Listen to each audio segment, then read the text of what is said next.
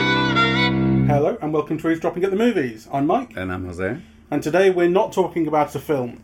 We're talking about an event that's on at Birmingham Museum and Art Gallery until the 30th of October this year, uh, called Wonderland Birmingham Cinema Stories. This is um, set up, organised by Flatpack, Yes. who do all that brilliant work around Birmingham. It's curated by Ian Francis and Felicity McWilliams, uh, and it's designed by Keith Dodds. I think the design is fantastic in my view. Yeah, so it's one big room at BMAG, and it shows a history of cinema in Birmingham, including a big central display, which is wonderful. This kind of diorama display of a map of Birmingham that lights up when you press buttons that show you where all the cinemas were in 1915, 19. I can't remember the next year. Oh God, 1940 1940, uh, 1984, and the present. That's right. Um, and 1984 is where the big slump is. Um, one of the things on the wall said that uh, during the height of cinema in Birmingham in the 40s, I think a yearly audience was something like one and a half billion. Wow. and in 1986 it was 54 million, which is a difference of about one and a half billion. And today there aren't that many more cinemas than there were in 1986, but the attendance is up, and the cinemas are specialised. Um, you know, so we, we're going to the Electric later, and the Electric's obviously uh, the oldest working cinema in the country. As they're very Yes. fond of talking about, and that, that has its own little section. It has also three old seats from the 1980s that you were sitting in, Yes. that are nice and tatty. Yes, I was tired waiting for you.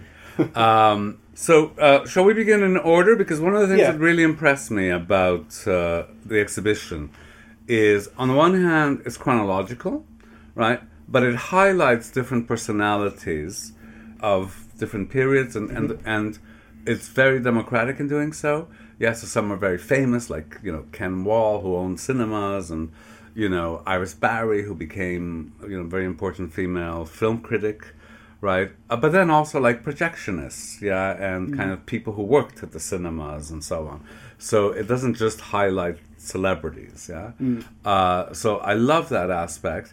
The exhibition is at once a history of of cinemas in Birmingham, a, a history of film going, right? It, so it's part social history.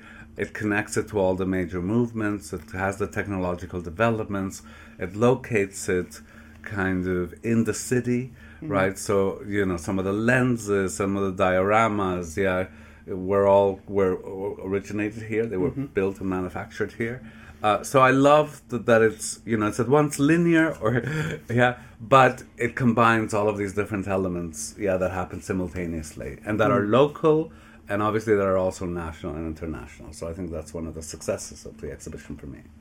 Yeah, and um, those people that it highlights have their own special section on that map in the middle, and they can you can light up these ten lights that are these people, these stories that you've read on the walls around the room. This is where these people were located. Know, so yeah, and I think one of the biggest is um, Oscar Deutsch Yes. as well. He has a big place because he created the Odeon Cinemas, which was a huge, huge cinema chain, and famously um, he was from Birmingham.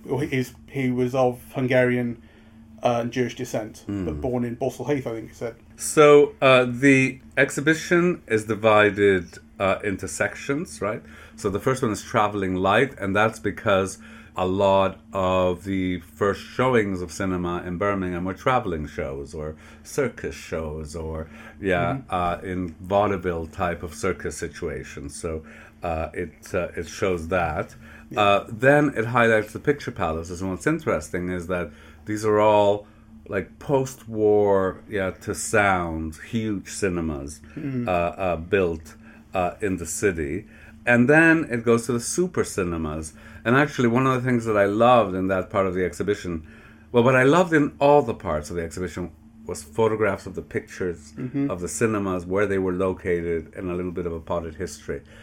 But what I loved about this 1940, it, it actually has a bill of what's playing in Birmingham that week, yeah, and it's from 1940, and it's such an interesting thing because you know I remember when I moved to England, yeah, I kept looking for the newspaper to see that because in Canada, that's what it was. Like the newspapers had like a weekly listing of all what the cinemas were showing, hmm. but by that point in Birmingham they didn't, right? They only hmm. had they only had the times of the cinemas that advertised, that paid for the advertising, hmm. right? Uh, so anyway, and it was fascinating to see what was playing uh, in Birmingham in 1940. There was a huge range of, of shows, yeah, uh, adventure films and a Hitchcock and yeah, kind of an incredible range of things to see that weekend. Uh, so so I loved just kind of seeing the just the newspaper ad actually, the, sorry, the newspaper sheet. Uh, and then it goes on to another section, uh, which is the slow fade. So this is the post-war cinemas beginning to close down, and then it uh, follows that with new beginnings because as cinemas were demolished and you know they were beginning to close down, and it has bits of Cinerama in 3D and yeah, kind of how that played out in Birmingham. But then it also shows how new influx of immigrants uh, created different audiences, right? So you know you get black cinemas and you get Asian cinemas and you get kung fu cinemas and so on, right? Uh, so that was I thought pretty uh, fascinating, and it also has a little bit of the history of the art cinema, yeah, the arts lab, the connection of you know art cinema to porn, yeah, a lot of those cinemas that were built to show art films by the 19 in the late 50s yeah by the 1970s were just showing were subs, uh, subsisting on porn. The Electric was showing sex movies for a while, yes for Yeah. quite a while yeah that's how it survived and then it says in was it in the eighties? It said the upstairs screen was still showing the blue movies, and downstairs was showing regular movies, which must be an interesting interplay between the two audiences. oh my god you know i remember like uh, in the 90s it was so decrepit i did a lot of talks there actually and i remember doing an interview with martin sherman the playwright uh, for bent yeah when the film when they made a film of the play bent. And uh, we took him on stage and they brought out these chairs and i sat on it and the whole middle bit caved yeah fell off right? Yeah it was like a silent film comedy because you know the, it was so old and so decrepit. It had that smell of damp you know? Uh, so it, i mean that's a very interesting evolution uh, on its own. Um, one of the things that I loved about um, today, the exhibition today, was first of all, it was packed for a Monday afternoon. There were so many people. yeah, so we Right. saw it at half past one basically, Yes. and it was really full. I mean, actually, the whole gallery was pretty full. Yes. But, um, I mean, well, it would be. They wouldn't. They wouldn't just only come to this room, would they? But, um, but yeah, I was. I was surprised at how busy it was. I was surprised at how busy it was. The Edwardian tea rooms were packed. Yeah. I uh, couldn't get a chair on a Monday afternoon. And then I also loved how kid friendly it was. Right, you know, you had children five, six, and they were they were going crazy with the lights and Yeah. you know, and also they have these things of you know, make your own cinema, make your own film poster, yeah, and they have different glass things that you could get from the drawer and place on top so that you could build your own cinema. Mm-hmm. Yeah, I thought that was marvelous, and kind of it was marvelous to see kids so interested in it. Actually, When I was looking at that interactive map in the middle, this kid next to me, I was pressing the buttons for you know 1940, 1986, and um, and this kid next to me was pressing the buttons, and he pressed, pressed 1915, and he goes, "Mum," he's like eight or nine years old. He goes, "Mum, look how many cinemas there were in Birmingham." ah, yes, you know, and and all these people actually the adults as well, people my age and older, were going, you know, okay, where's King's Heath? You know, this is where I. Everyone's locating themselves in the place. yes, I mean, I couldn't quite because I'm from Solihull. That's not on the map, but um, but obviously you can still look around and work out which cinema is which, particularly in the modern day. yes, Um, and looking at all the pictures of of the older cinemas, you know, some of those some of those facades, some of those buildings still exist. They're all not cinemas anymore. They're all wedding venues and things these days, and most of them don't exist at all. They've been demolished. Um, they're beautiful to look at. They're really impressive buildings. You know, and, the, and the, they're saying like. You know, this one it was based on uh, Moorish um, architecture, architecture from other cultures, and the idea that you go into these places and they transport you to a different world for a little while. You know, you actually Yes. you, you really you really feel that, and because that's not what Cineworld does these days. No. very corporate big building. But it's important to remember that picture palaces were like people's palaces, right? And I think the the the exhibition communicates that, right? So you know you have these grandiose buildings that kind of scream luxury, right? You pay your ticket, and you are in these palatial kind of places, and they're built for you. They're not built for the queen, right? they're, they're not built. It's not a stately home for the Duke of so and so. These are built for people, right? Mm-hmm. And they were experienced as such. That was like part of the pleasure and the joy of going to them, right? There was also uh, a small focus throughout the exhibition on class, and mm. now this, this is entertainment for the working class. And you mm. know, the, like these penny shows in the very early days before there were cinemas, that people were paying a penny to get in, and they'd be seeing sixty people to see a short reel or something or other. And then later, um, as you say, these people palaces, and you get the these photos of just vast audiences, and there were quotes on the wall about this was the working man's entertainment. And then later in the in the segment where um, it's talking about immigrants and their influence on the culture.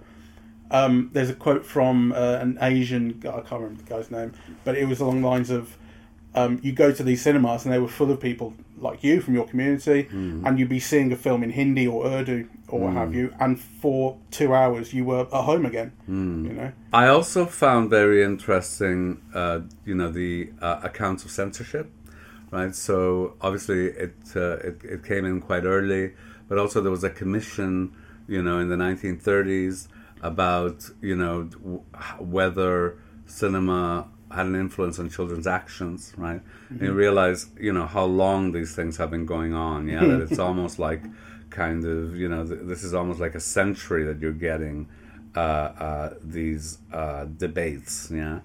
Um, I also loved seeing the uniforms. Yeah, so they have. Yes. Yeah, what did you think of that? Well, I, they were quite charming. They were very of their time, weren't they? Because I immediately thought of what do people wear who work at cinemas these days, and it's like a branded shirt, and, you, know, you know, with a name tag. And these were these like full on like Salvation Army outfits.